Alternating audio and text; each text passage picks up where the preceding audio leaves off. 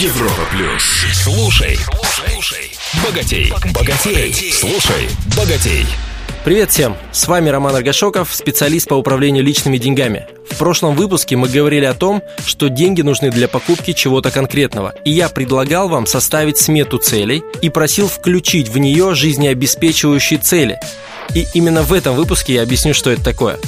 Это то, без чего жизнь будет сильно дискомфортна. К примеру, много ли вы потеряете, если у вас не будет своей парусной яхты? Не как у олигархов, а попроще такой, знаете, миллиона за 2-3 рублей. Вряд ли.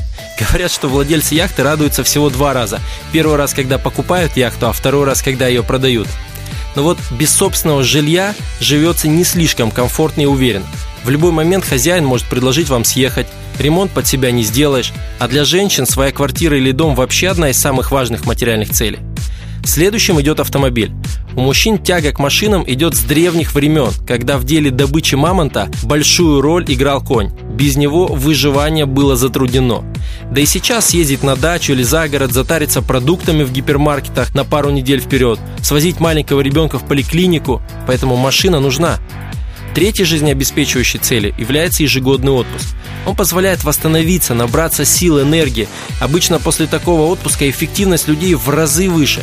Дальше ежегодное обучение. Современный мир диктует жесткие условия конкуренции. Если ты стоишь на месте и не развиваешься, тебя обгоняют.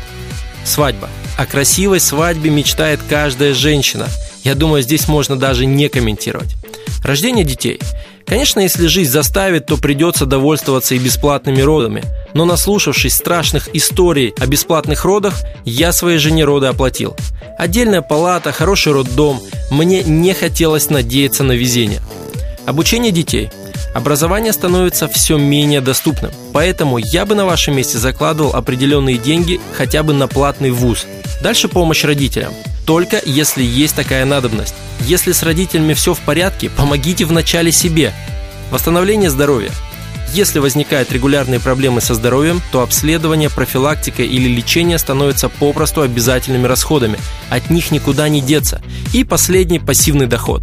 Это дополнительная пенсия, которую вы организуете себе самостоятельно к той скромной, которую предложит государство. Вот эти цели мы достигаем в первую очередь. Повторюсь, жилье, машина, ежегодный отпуск, обучение, свадьба, рождение, обучение детей, помощь родителям и лечение в случае необходимости, а также пассивный доход. Резюме. Проверьте свою смету целей. Если отсутствуют какие-то из жизнеобеспечивающих целей, добавьте. В следующем выпуске я расскажу вам, как мышление инвестора помогает правильно зарабатывать и тратить деньги. С вами был Роман Аргашоков. Желаю всем финансовой свободы. Слушай, богатей на Европе+.